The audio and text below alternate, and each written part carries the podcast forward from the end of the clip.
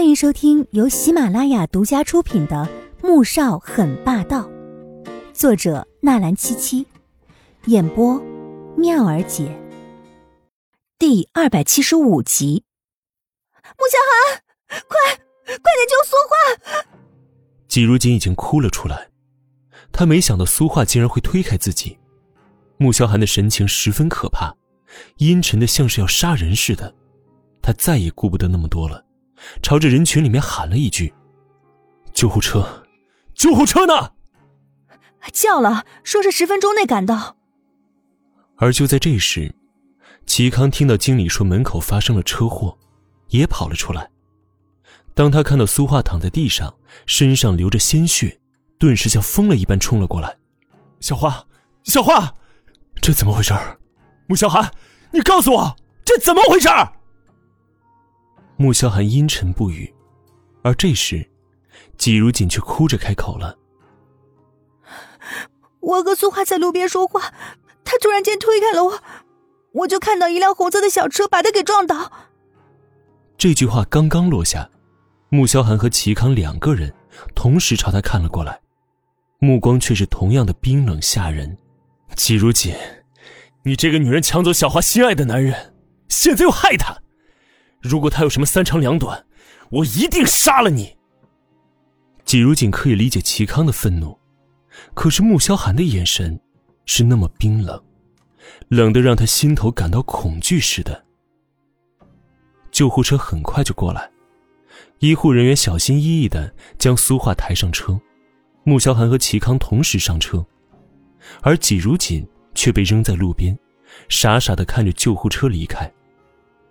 旁边的路人指指点点，几乎人人都听到了齐康刚才的那句话。此时，许多人的目光充满了批判和异样。紧接着，警察过来了，将一直坐在车里疯笑的江媛媛从里面拖了出来。季如锦，怎么就没把你给撞死？你这个贱人，你害死我爸！我要杀了你，杀了你！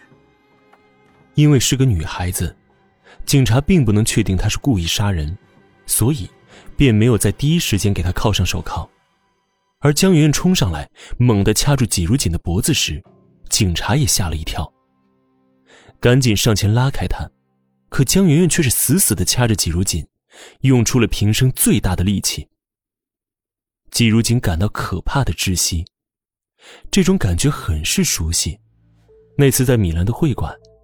穆萧寒也是这样掐着他的脖子的，而此刻，他脑海中闪过了刚才穆萧寒那冷冽的神情，看也不看他，便登上救护车的背影。警察花了好大的劲，才把江媛媛的手掰开。季如锦终于呼吸到了新鲜的空气，难受的往后退了两步。小姐，你没事吧？我们派人送你到医院去看看。这种事情属于警察失职。而季如锦浑身都是名牌奢侈品，一看就不是他们惹得起的人。于是，立即有人上来小心的试探道：“季如锦摇摇头，却想到苏画也去了医院，于是又点点头说道：‘能不能麻烦你送我去刚才救护车的那家医院？’到了医院，季如锦捂着发疼的脖子去了问诊处。”在问清楚苏画正在十二楼进行手术时，他立即坐进电梯。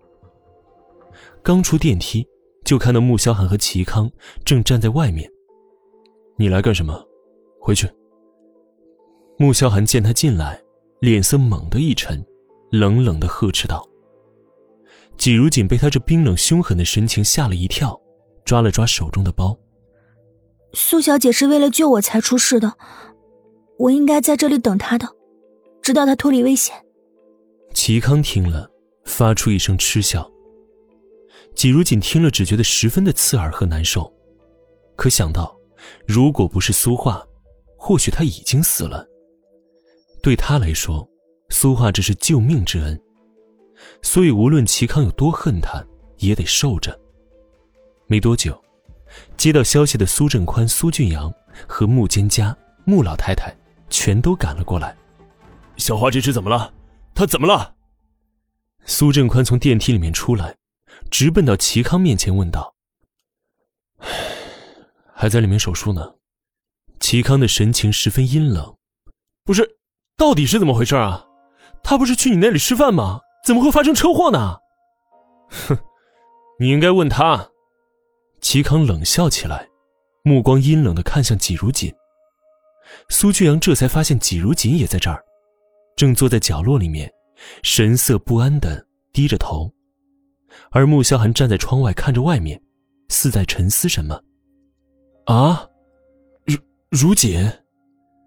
听到姐姐出事和季如锦有关，苏俊阳一颗心突然提了起来，而苏振宽脸色猛然一变，十分凶狠的朝着季如锦走了过去。爷爷，你要干什么呀？苏俊阳看到这一幕，快步冲过去，挡在季如锦的面前。俊阳，你也被这个狐狸精迷昏头了吗？现在里面躺着的人是你姐姐，是这个女人把你姐姐害成这样的，你给我让开！否则，我今天连你一起打。苏振宽此时十分暴怒，指着苏俊阳的鼻子，厉声责骂着。季如锦没想到苏俊阳会冲上来保护自己，显得十分惊讶，同时看向了仍站在窗户边的穆萧寒，心中一沉。本集播讲完毕，感谢您的收听，记得点赞订阅哦。